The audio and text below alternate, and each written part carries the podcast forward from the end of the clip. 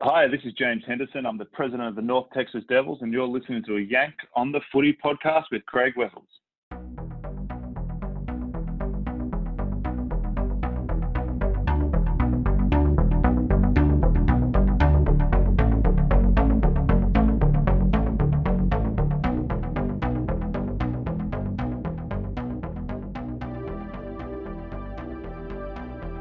All right, ladies and gentlemen, hello and welcome to episode number 67 of A Yank on the Footy.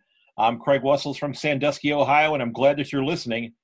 In this episode, I have the great pleasure of talking to James Henderson, the president of the North Texas Devils, the 48th and newest club in the USAFL. James, welcome to the podcast. Glad that you are home and safe and sound and uh, able to join us tonight. Excellent. Thanks for having me it's great. Yeah, it's uh, terrific to have you on. We we got a chance to talk in another uh, Zoom meeting last week, and I don't I don't think we can talk about what was necessarily going on there, but it you know it's not classified information, but there was some interesting things going on in that meeting. I was glad to be part of that. Um, so mm-hmm. you are the president of a brand spanking new club. Are you excited?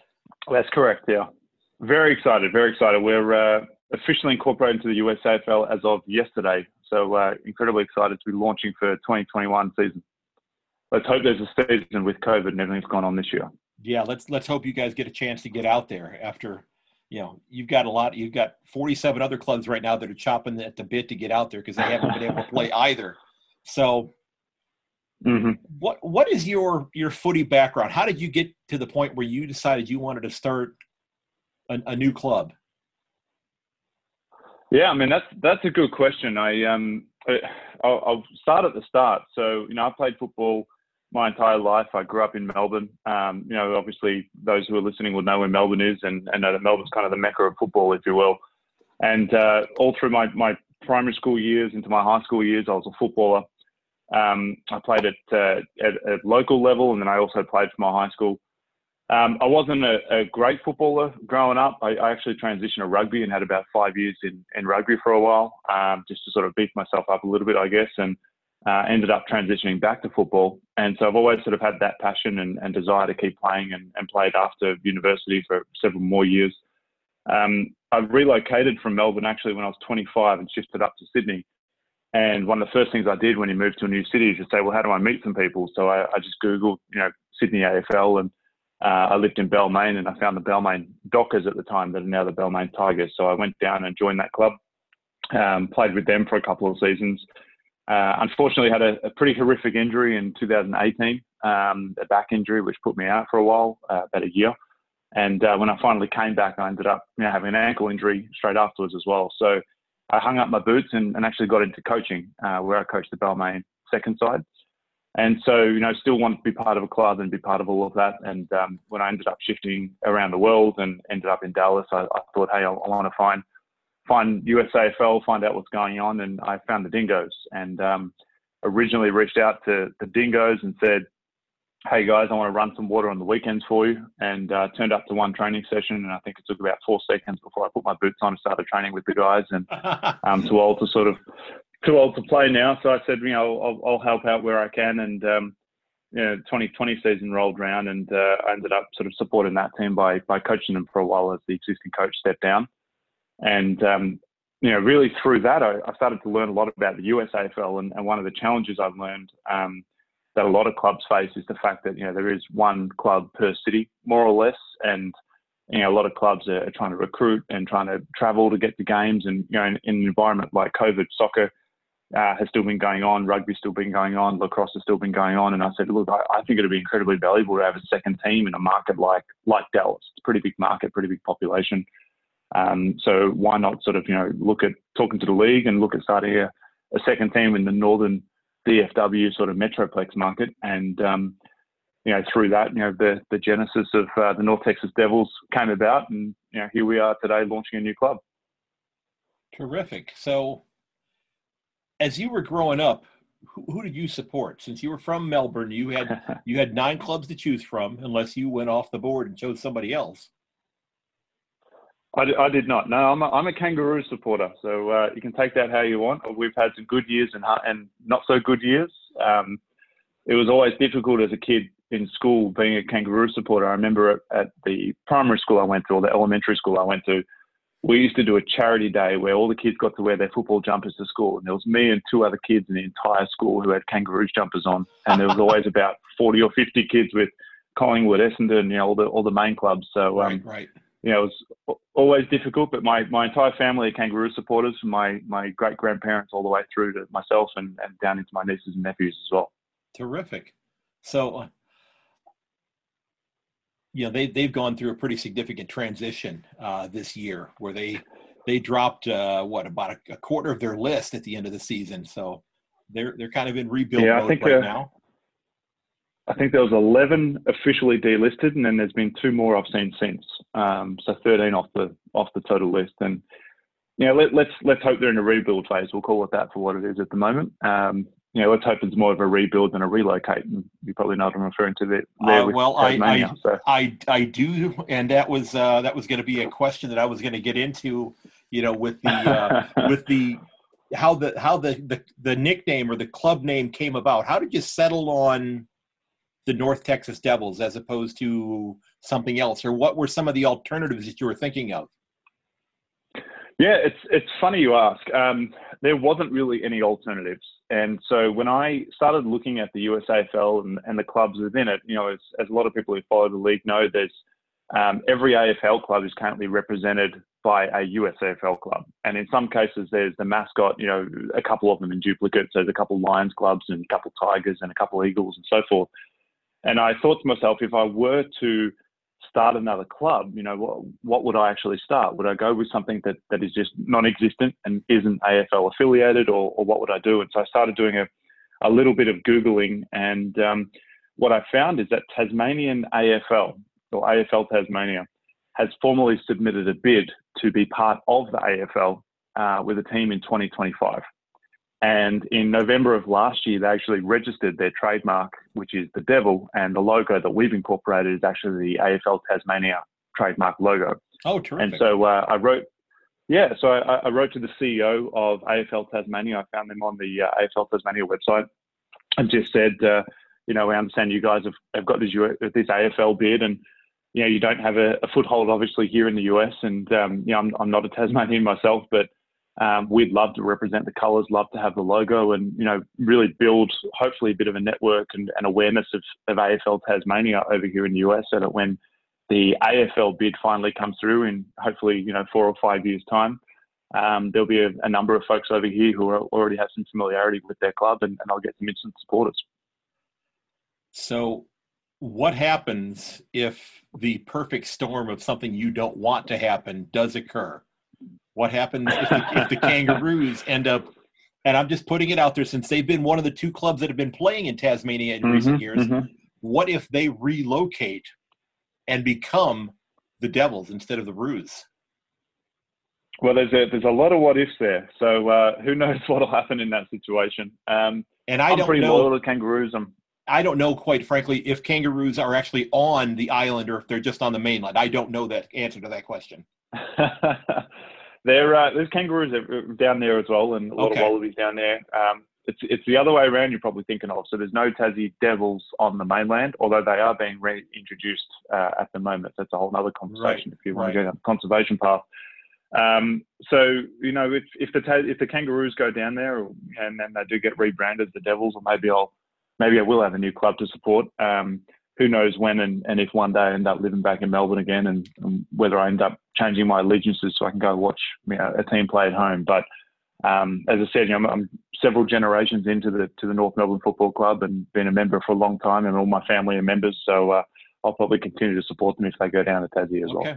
well. Okay. Well, and I, I, I wouldn't be surprised if that was the case, but. Uh you know, you know, being a Cleveland Browns fan, and uh, I don't know if you know the history of them, but the, you know, the team left Cleveland in 1994 or 95 and became mm-hmm. the Baltimore Ravens.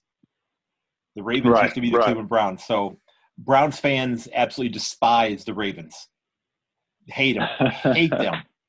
hate them. Yeah. So it's. Uh, well, I had a lot, a lot of friends of mine who were Fitzroy supporters are all Brisbane supporters now for, for the yeah. same kind of reasons, and and some of them despise Brisbane for the same reason. So, yeah, we'll we'll see what happens. But um, as you said, it's a possibility. I, I think with Tassie putting in their formal bid, um, I believe there's a couple of other areas that are also putting in bids for a couple of years later. So the Northern Territory, yeah, uh, I saw something last week about that. And, yeah, and uh, so there's NT, and there's also I think it was uh, West Australia also putting in for a third club. So um, Tassie hopefully will be the first cab off the rank, and, and there might not be a need to to relocate a, a Victorian club down there, but we'll wait and see, I guess.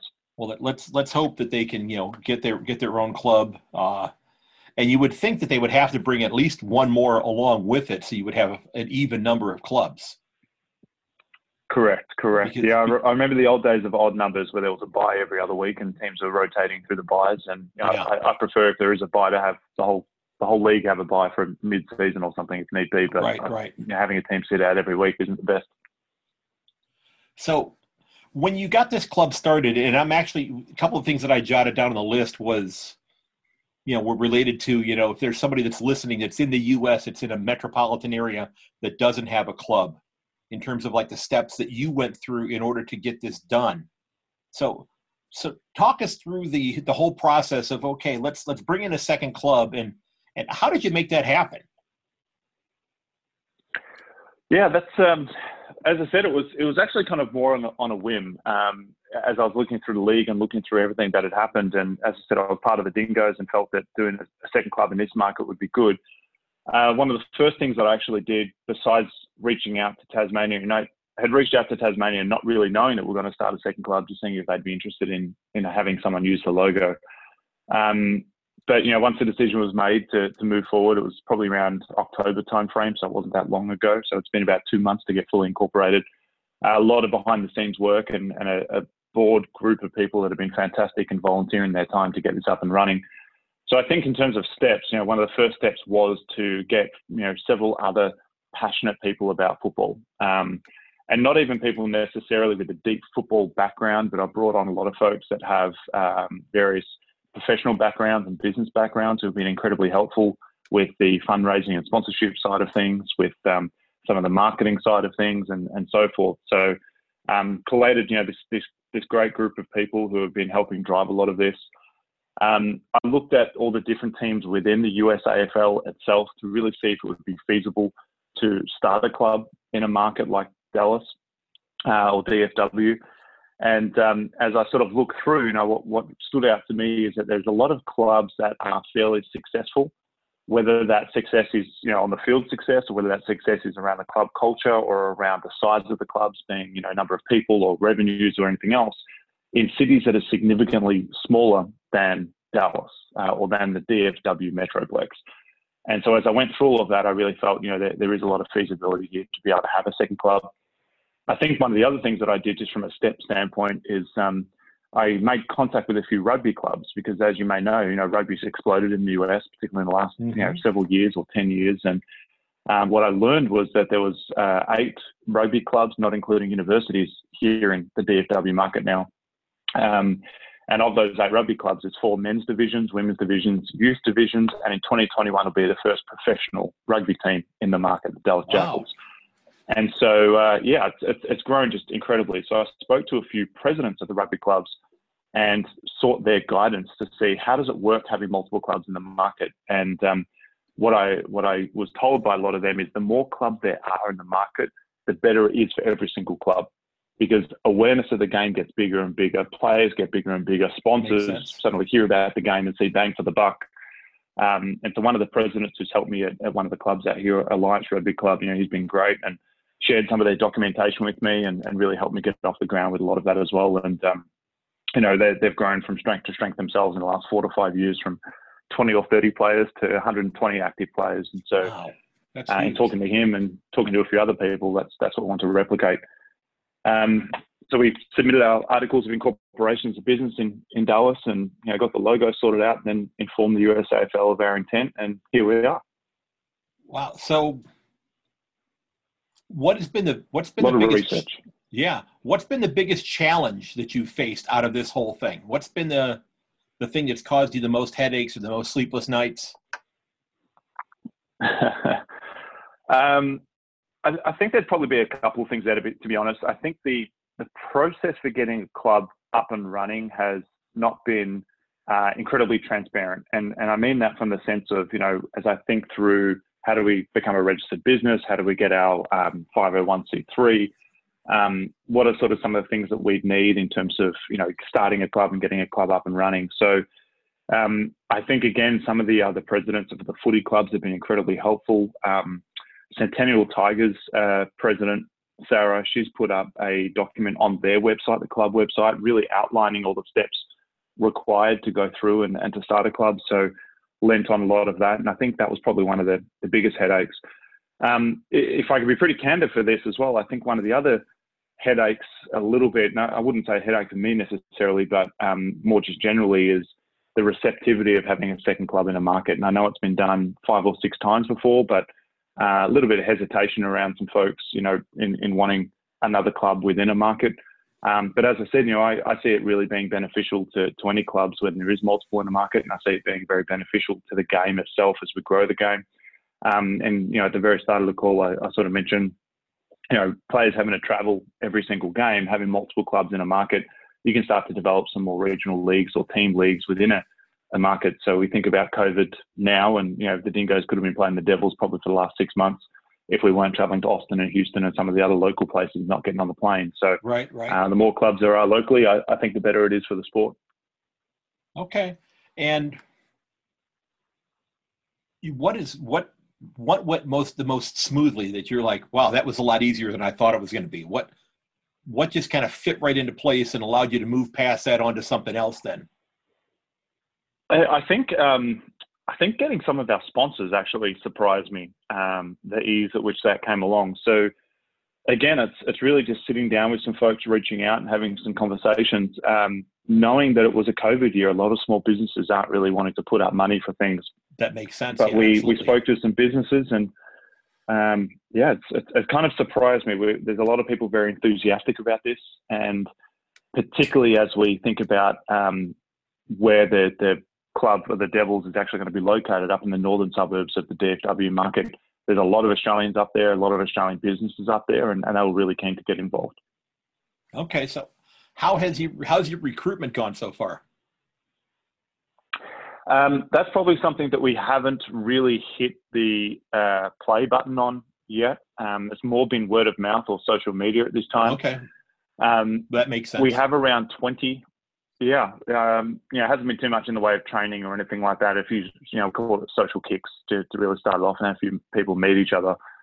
I think we have about 20 or so, 21 on the list uh, which is pretty good given that we haven't really formally started recruiting.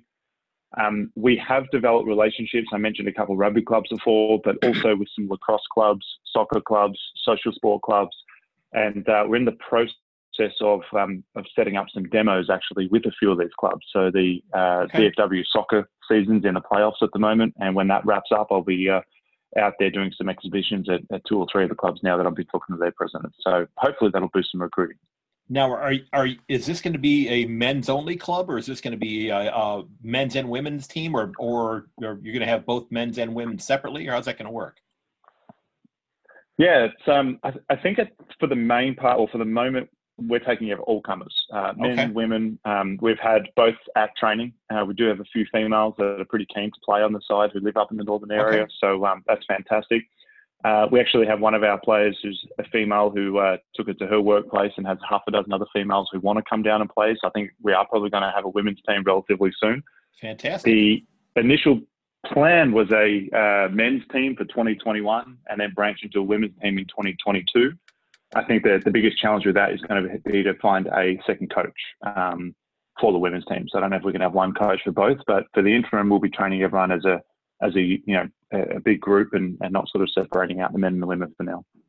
Okay, and and how, I'm assuming that you know that you just got you just got the final T's crossed and I's dotted from the USAFL yesterday or the day before. You said right, just in the last couple days. Mm-hmm. Yeah, that was yesterday. So, yeah. I, I, how was that relationship with them in terms of getting this set up and getting it running? I mean, were they once you you had the things in place, they were like, okay, you've got a great business plan here. We'd love to have you. Yeah, I think the USAFL have been fantastic. They've been very communicative, very transparent. Um, they shared with us some of the things that we needed to do to, to get the club up and running. They did share some concerns around having multiple clubs in markets, but you know they were fantastic at bringing us and the Dingoes and themselves together and and talking about how we can really make this a collaborative approach to this whole market, um, how we can delineate some of the market as well with the north and the south and things like that. So they've been really fostering, um, you know, the, the, the, sort of ambitions that we have and, and seeing this, I think, as a positive for the sport. So uh, I've got to applaud everyone from the USAFL who's been involved and uh, helped sort of drive this along once they really realised that this was, you know, something we wanted to move forward with. Okay, and you mentioned the board that you have working with you as well. Are, are they all are they all Australian expats that, that love the game that have gotten on board here, or have you brought in some some new converts that you know that have discovered the game and have thought I'd like to get in on this at the ground floor? Yeah, good question. We, we, it's a little bit of a mix of both. So um, we have a couple of Aussies, uh, myself included as one of the Aussies, who have familiarity with the game and known it since forever. Um, our treasurer is actually a Kiwi, married to an Aussie. Don't hold that against him being a Kiwi. Uh, he'll probably hear this too now. Thanks, thanks, Trav. Um, but he, he lived in, in Australia for about 14 years and got into AFL whilst he lived in Australia. Um, we also have a, another gentleman who's um, a director of operations innovation from a local health system. Uh, he's an American who actually lived in Melbourne and worked with John Howard and lived in St Kilda and got into AFL when he lived there. So uh, okay. He's actually a client of mine, and, and I was chatting to him about Aussie rules. And um, you know, when when the club started up, I said, "Hey, how, how, would you like to, to get involved from the ground up with something great?" And he he jumped straight on. So uh, we've got a bit of a mix of folks, and um, you know, a couple of Americans, as I said. We've got a, an English guy, and we've got a Kiwi guy. So a little bit of the United Nations on our board.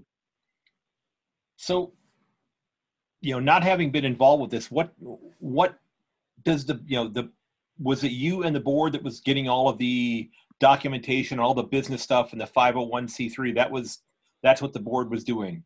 Um, do you have what is their role now that it's established? Are they you know, they're, are mm-hmm. they planning? Are some of these people actually planning on participating in the games as well, or are they just there as an, in an advisory capacity? Yeah, so we, have actually got the formal, you know, traditional formal board roles. So we have, you know, president, vice president, treasurer, uh, member at large. Um, what we've really done is parcel out, you know, whilst the club formalities are now create, you know, created and done, there's a lot more work to get the club up and running. So we do have somebody who's in charge of events um, and that side of things. So we have a large launch event coming up on March 6th, and we have one of our board members really focused on getting that up and running and, and really running with that. We have somebody else who's supporting us um, as an in advisory capacity, who's then also helping with you know development of our website, development of our social media, graphic design, uh, that kind of work. Okay. We have somebody else who's focused on uh, equipment procurement. Um, you know, really sort of gathering all of that. So everyone's sort of really piecemealed out the various tasks of the board, and, and our treasurer is also chasing up, you know, the sponsorships and fundraising opportunities. Okay. Um, so really, you know, pass the pass all the roll out to everyone. And are are you are you allowed to mention who your sponsors are right now? I know they're listed on your website, but are you allowed to give them a plug here? But by, which by if you are, by all means, please give them a plug because they've you know they've yeah they're helping you out. Absolutely, absolutely. So we we have uh, five signed sponsors at the moment. Um, so I'll start with one of them, which a lot of our listeners may be uh, familiar with, and that's Aussie Sports USA and, and Amy from Aussie Sports. So Aussie Sports has been the provider of uh, football gear um, to many of the USAFL clubs. Uh, Amy's a graphic designer and has designed a lot of the uniforms, a lot of the training kit. Um, so she's actually stepped on a, in an advisory capacity to us. She's not actually a formal board member, but is helping us with the club uh, her background was as one of the founders of the Sacramento uh, Suns and also involved in the DC Eagles for a while uh, and also involved with the USAFL. So Amy has a very deep understanding of US football. Um, and she currently is back in Western Australia, but uh, has been sort of jumping on a lot of our calls and, and helping a lot. So um, okay. Aussie Sports, you know, certainly recommend going with them. Um, we then also have the Aussie Grind Cafe. They're located up in Frisco. Um, you know, great couple there, Lou and Ange, who run that cafe. Uh, it's also sort of a, a, cocktail bar in the evenings as well now. um, they've jumped on board and, and you know they've got a, huge Aussie um, contingent who go and shop there often, so they're helping us even with recruitment and, and sort of getting the word out there. Uh, Guru Contracting is one of our. I was going to say yep. real quickly the, uh, the, the coffee shop. That sounds like the uh, the go to place for the club after games. Sounds like that's where you're going to be headed. that's uh, that's one of the places for sure. They they okay. recently put on a bit of a Christmas uh, Christmas do, and I think half the club was you know in attendance. That was great. Fantastic. Um, and hopefully they'll be cater- catering some sausage rolls and meat pies for our board meeting. So we'll, we'll look forward to that. um, the uh, the other couple we've got there, Guru Contracting, is is actually uh, a contracting company that is run by one of our players. Um, and funnily enough, that player found out about us through the Aussie Grind, and he, you know, not only came along saying, "Hey, I want to play," but my company wants to support you. So, uh, you know, Guru Contracting, um, you know, certainly give them a shout if you've got any drywall uh, or other needs for framing or, or anything like that, residential, commercial. Um, the last two there, we have uh, Kicking Dynamics. Um, Kicking Dynamics is run by a good friend of mine, Tim Schmidt. Um, Tim actually played for the Sydney Swans for a period of time. Uh, okay. Unfortunately, got injured, but uh, he and I managed to meet um, playing for Balmain. And Tim branched into um, this kicking dynamics business, which is teaching youth and Swans Academy kids and a whole bunch of others uh, kicking skills, purely focused on kicking. Um, Tim was also the, the first coach of the GWS women's team in the inaugural season of the AFL women. So okay. uh, he and I have a, a, good history and go way back, and he's also supporting our club in, in a advisory coaching capacity. Um, is, and then finally, is, is he uh, in Texas or is he still in? Uh, is he in Sydney? He's in Sydney. Uh, okay. He's still in Sydney. He did a webinar for the USAFL last year, um, and you know we we would love to get Tim to come across. I think you know a lot of clubs would benefit from having some time with Tim, whether it's virtual or, or having him in person when he does get the chance to travel back to the US. Okay. Um, yeah, he, will fix people's kicking up within within a few hours. So highly recommend uh, getting in touch with Tim.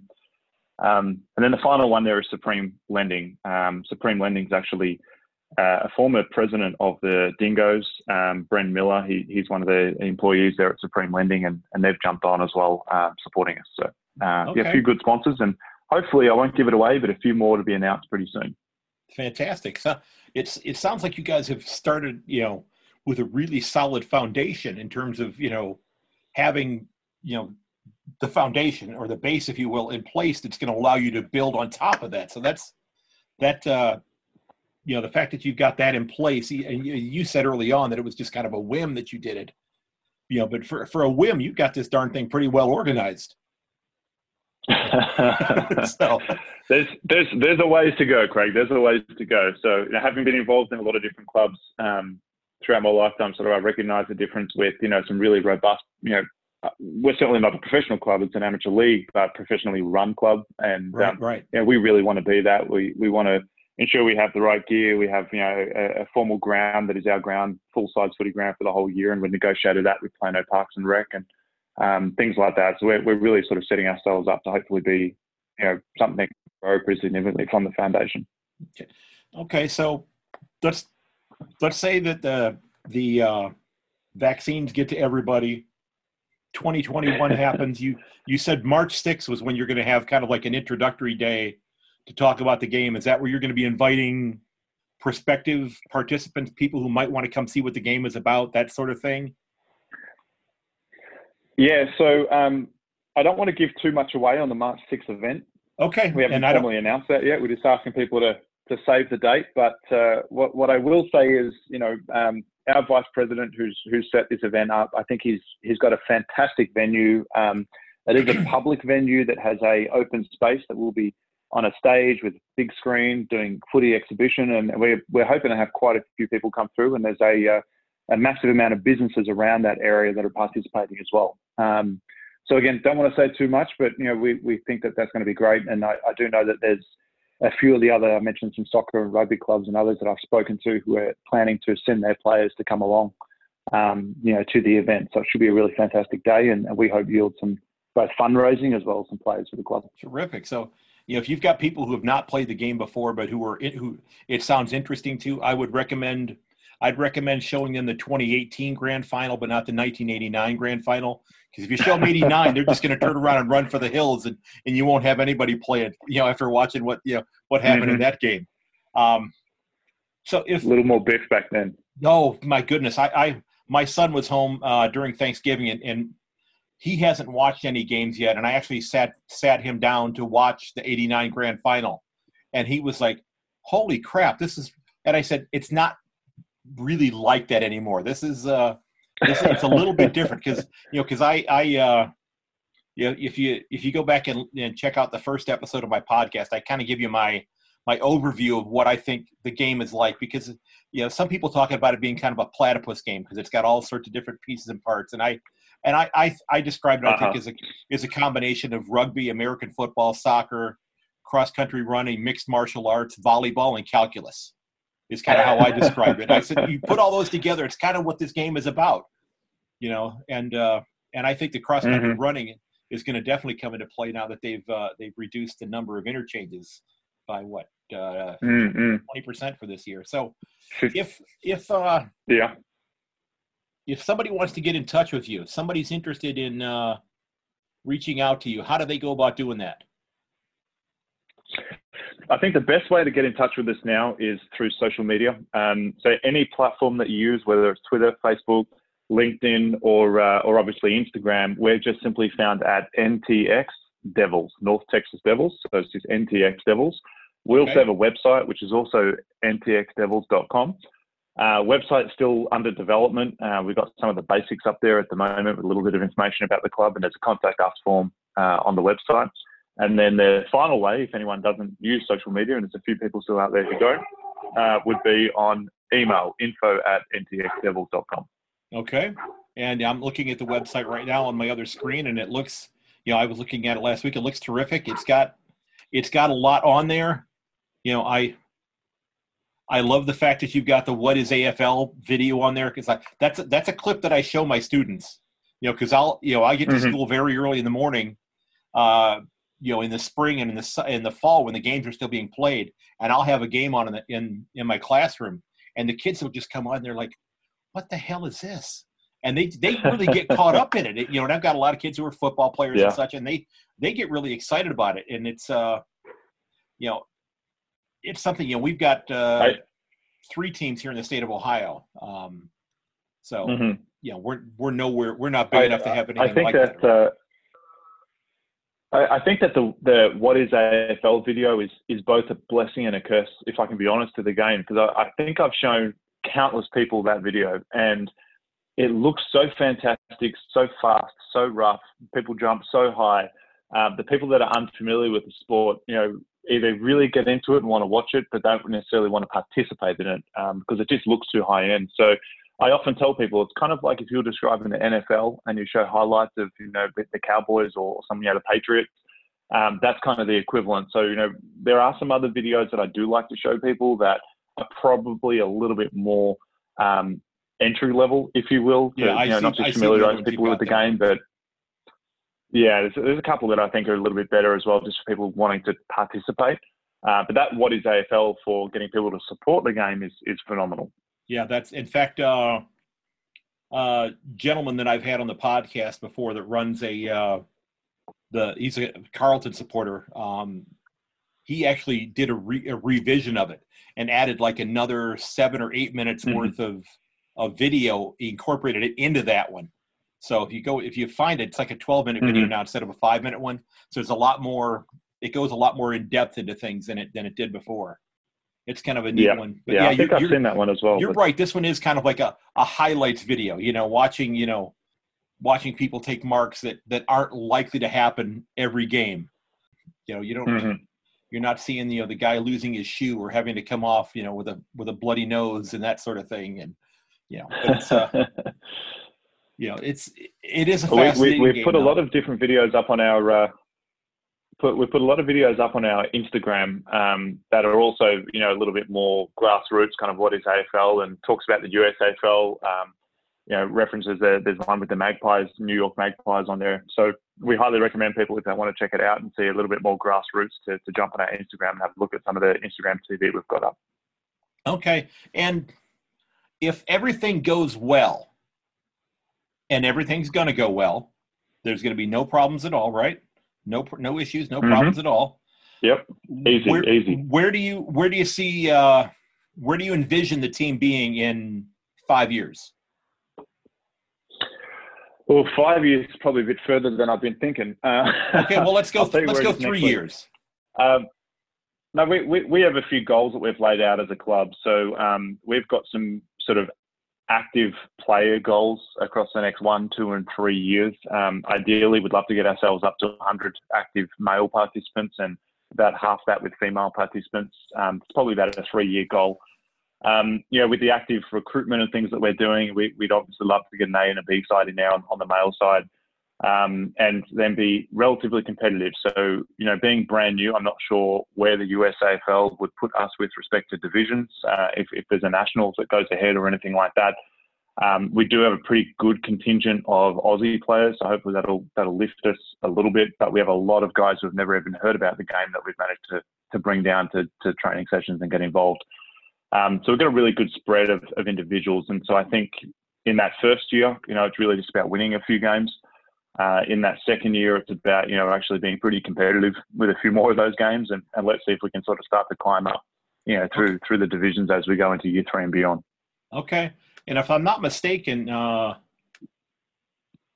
your store you got your uh, your club merch. It's going to be available pretty soon in your storefront on your uh, on your page, and uh, yeah, if you haven't seen their logo yet, and I'm going to provide a link to their to their website and uh, and their socials in the uh, show notes. It's a really cool looking logo. So I'm thrilled that the that the uh, the group in uh, in Tasmania that are that are looking to get a team allowed you to use it. So and something I forgot to ask you is a follow up on that. You know, they've evidently said okay, they're thrilled with they're good with you using it. Were they Mhm. were they excited to have the exposure, or was it reluctance, or how did how did that work? No, I, I think AFL Tasmania have been great on that front too. Um, you know, there, there was a little bit of, of challenge kind of finding the right people to get in contact with, um, but they have all of their football development folks, their executive team, all available on the AFL Tasmania website. So literally just emailed a bunch of, of them. And, um, you know, like any football club, they've gone through some challenges earlier this year with COVID as well and football Right, not right. happening. So that was, I think, a focus for them. Uh, but finally, you know, the CEO, Damien, he, he came back to us and, and he was very supportive, um, sent across not just the logo, but branding guidelines and some other things to, to help the club out as well. Okay. So I think they're, they're very much on board and we can't wait to have our jerseys printed pretty soon and we'll send one down so he can hang it up in his office as well. Fantastic.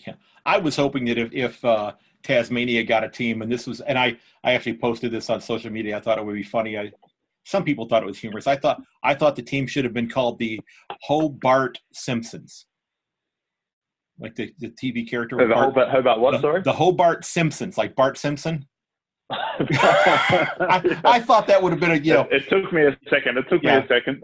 yeah, and it, it's a second too long because it's it's dumb. But you know, you could have the, the yellow Guernseys and just you know, kind of the ruffles of, of Bart's hair on the top of it, that sort of thing. Yeah, dumb idea. I'm prob I'm going to cut that out of the. Uh, no, I'll probably leave it in. But uh, yeah, that was uh, No, no, that's that's that's good. Hope, yeah, that's uh, the Hobart that's a new Simpsons. uh-huh. Yeah, that's uh, you're going to get off. You're going to get off this uh, interview tonight and go. I cannot believe he said that. I know that's going to happen, and it's okay.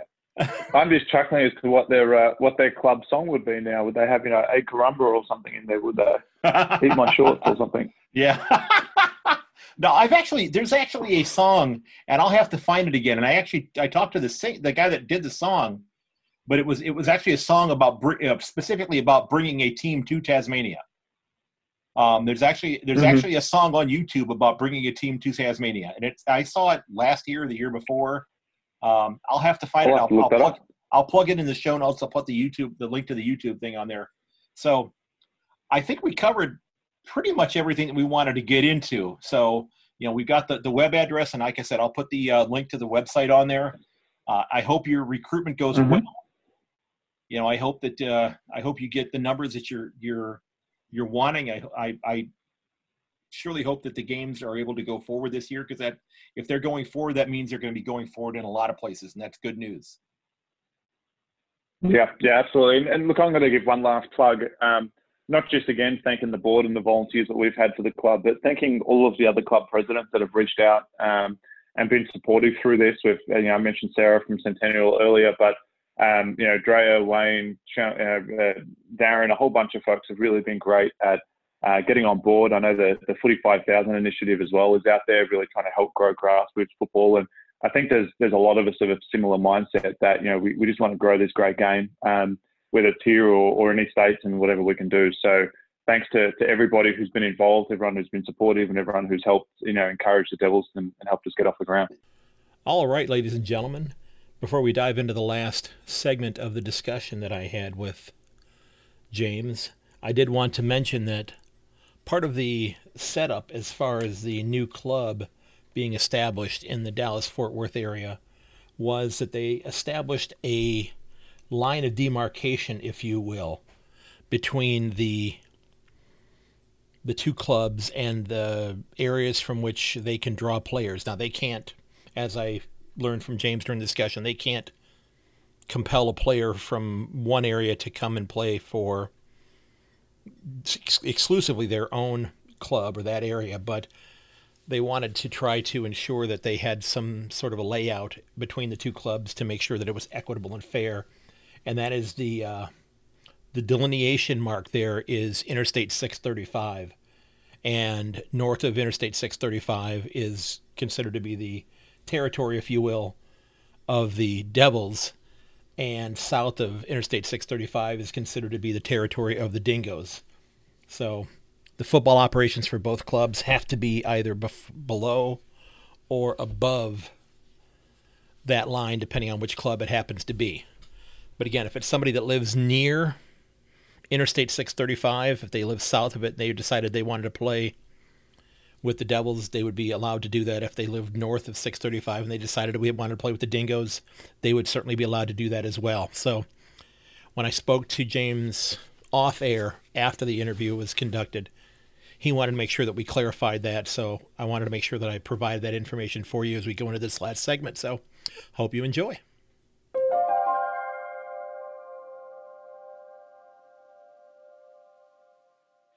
I mentioned a sponsor who's with the Dingoes, um, was the former president of the Dingoes. He's offered sponsorship to both clubs. Okay. And so that's not a that's not an exclusive. We're doing this for the Devils, but um, uh, the the Supreme Lending, they've said if either club, you know, were to use Supreme Lending for anything, then there's donations and, and monetary value that comes back. Uh, our club's already used him, frankly, for two mortgages recently, which qualified them for a sponsorship. So I said, well, you know, how about you guys sponsor us? And they said, sure. So uh, it's kind of cash back into the club through through using their services, and that's also available to the Dingoes players. In fact, I think he'll do that for any AUSAFL club.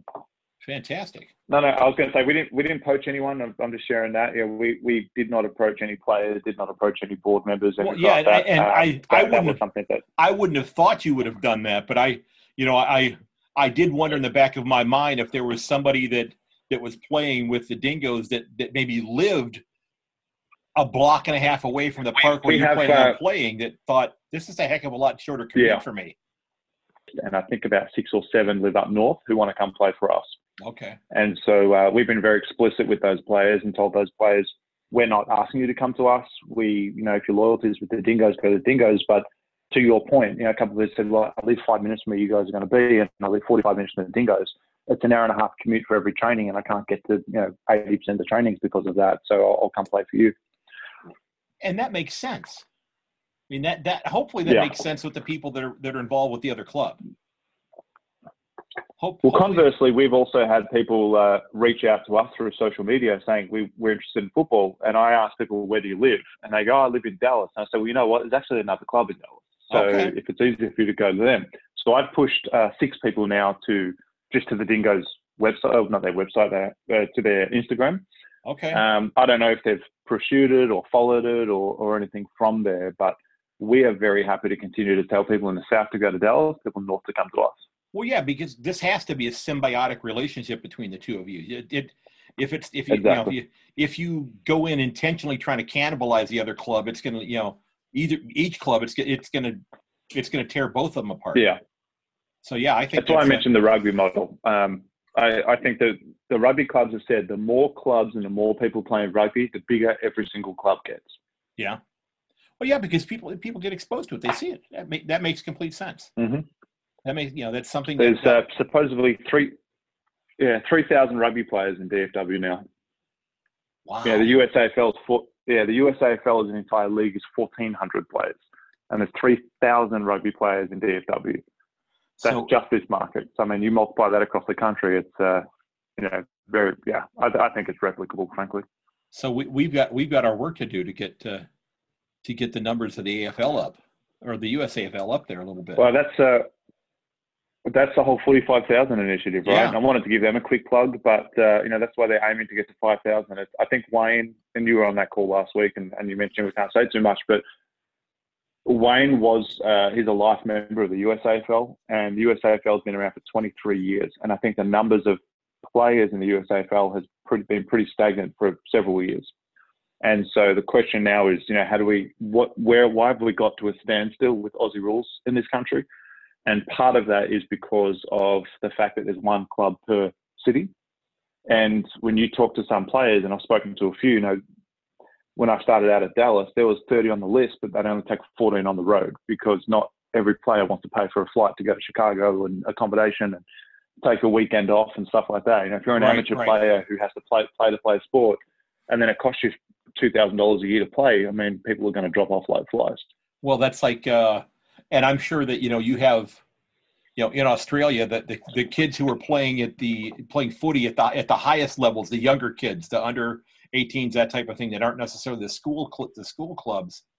You know, they're they're playing. You know, it's it's like travel baseball here, that sort of thing, or Mhm. AA or AAU basketball, where you're playing a significant amount of money to go play at a at a higher level competition. You know, because my son when he was when he was 10 and he didn't know how to he didn't know how to tell me this but when he was 10 you know he played the local you know little baseball league with his buddies and that sort of thing. And he and his way of telling me he wanted more competition was you know dad i like my friends but i don't want to play baseball with them anymore. And i was like what are you talking about? He said i don't care what the snack is after the game I don't care what you Yeah. know whether mom brought you know whether a mom brought cupcakes or freeze pops or whatever. He said I want to I want to play you know against better players. That was his way of saying that. So he then went from you know age 11 until he was you know until he graduated from high school. He had eight years of where he played travel baseball all over all over the the Great Lakes area. So we were driving. You know he played on teams that were kind of like you were saying. It was an it was an hour and a half, two hours round trip where he we, we were driving there 4 or Mhm. five nights a week you know and he was doing his homework in the back seat of the car because you know because of this and it was it was a significant investment and it uh and he ended up getting a Yeah. navy rotc scholarship and getting college paid for that way Oh, that's, that's Yeah. fantastic. okay well james i truly appreciate you taking time out of your evening you've got much more important things to do in the other room okay so no worries, man. She, she's asleep now. I can't do much while she's sleeping. Well, that's that's true, but you can just you can just go and stare and go, okay, this is pretty darn cool. You know, having having a 23 year old Okay, and an hopefully, uh, having 23 and a, having 23 and an almost 20 year old, it's uh enjoy every moment that you can. Enjoy them. yeah, yeah. Well, I, I started late. I'm I'm not far off 40, so uh, you know by the time mine gets to 23, I'll be in my 60s. But you know, Well, I'm it'll it'll be all right. I'm 57, you know, and I've got my youngest is 20, so I I'm kind of in the same boat there. Mhm. So yeah. All right, ladies and gentlemen, I'd like to thank my guest uh, James Henderson, the president of the North Texas Devils, for joining me on the podcast. Again, I will have all the information for the club in the show notes. Check it out if you're in the uh, DFW area and you're looking for, you know, if you're not playing and you're looking for a club, there's a couple clubs down there you can check out, depending upon where you live. You know, James, thanks for coming on. I appreciate it, sir. Absolutely. Thanks for having me again. It was fantastic to uh, to have a chat. You bet. This was a lot of fun. I really enjoyed it, and uh, I hope you have a fantastic week. Thanks, Greg. You too. Ladies and gentlemen, I hope you've enjoyed this discussion with James Henderson, the president of the North Texas Devils, the newest club in the USAFL. Don't forget that uh, just recently I did open up the uh, store page for the podcast. You can search for Yank on the Footy at the Redbubble website. And I will providing be providing a link to that in the show notes. If you're looking at a uh, after Christmas gift for yourself, maybe you got a uh, yeah, couple of bucks in your stocking from grandma and grandpa and you want to get yourself a couple of stickers or a t-shirt or something of that nature they're certainly there. There's a lot of things there for your favorite club as well. So not just my stuff but all sorts of different afl affiliate or afl type things there as well. And again the nice thing about redbubble is that when they take an order from you they print that order right there in in country. So if you're in the united states they print it here. If you're in australia they print it there okay so you would get it in a much shorter period of time. So, again, ladies and gentlemen, I hope that you enjoyed the discussion. Don't forget that if you'd like to sign up for the mailing list so that you get each new episode delivered to you first, there's a link to a short form in the show notes. If you'd like to sign up, I'd love to add you to the list. Make sure to check out the uh, link to the podcast storefront, as I'd mentioned as well. Also, if you've got an idea for a uh, show topic or someone that you think would be a great guest, maybe it's you reach out to me. Send me a DM on Twitter. Shoot me an email at yankonthefooty at gmail.com. I'd absolutely love to hear from you. Remember that while you can find all the episodes for the podcast at yankonthefooty.podbean.com, you can find it on your favorite podcast provider as well, as well as on my YouTube channel. It's just right now a static image with the audio there, but I'm hoping to someday do video once I get a little bit better at editing video. I'm not very good at that right now. But now that you've listened, ladies and gentlemen, I hope that you'll consider giving me a review on Apple Podcasts, letting me know what I'm doing well, what I need to work on.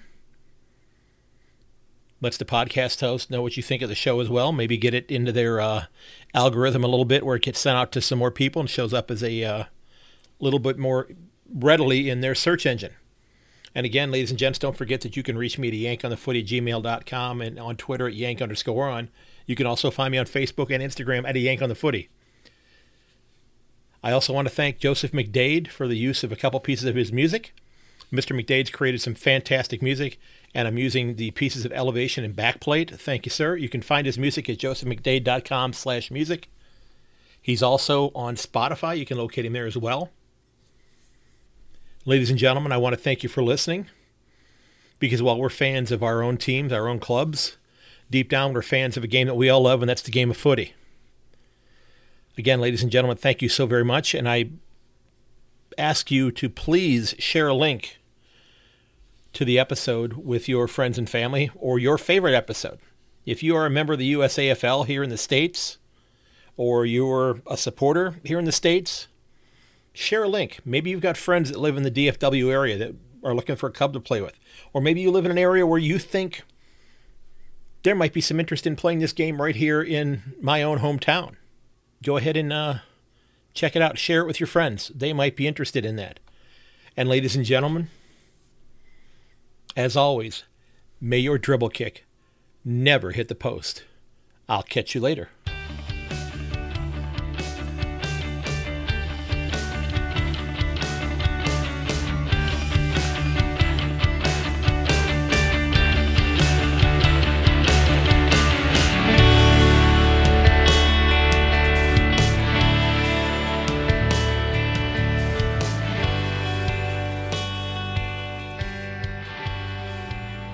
Ladies and gents, this has been episode number 67 of Yank on the Footy. Don't forget that you can reach me at yank underscore on or at a yank on the footy at gmail.com. You can also find me on Instagram and on Facebook at a yank on the footy. And again, ladies and gentlemen, thanks for listening. And please share a link to the podcast with your friends and family and on your social media accounts. And until next time, ladies and gentlemen, goodbye.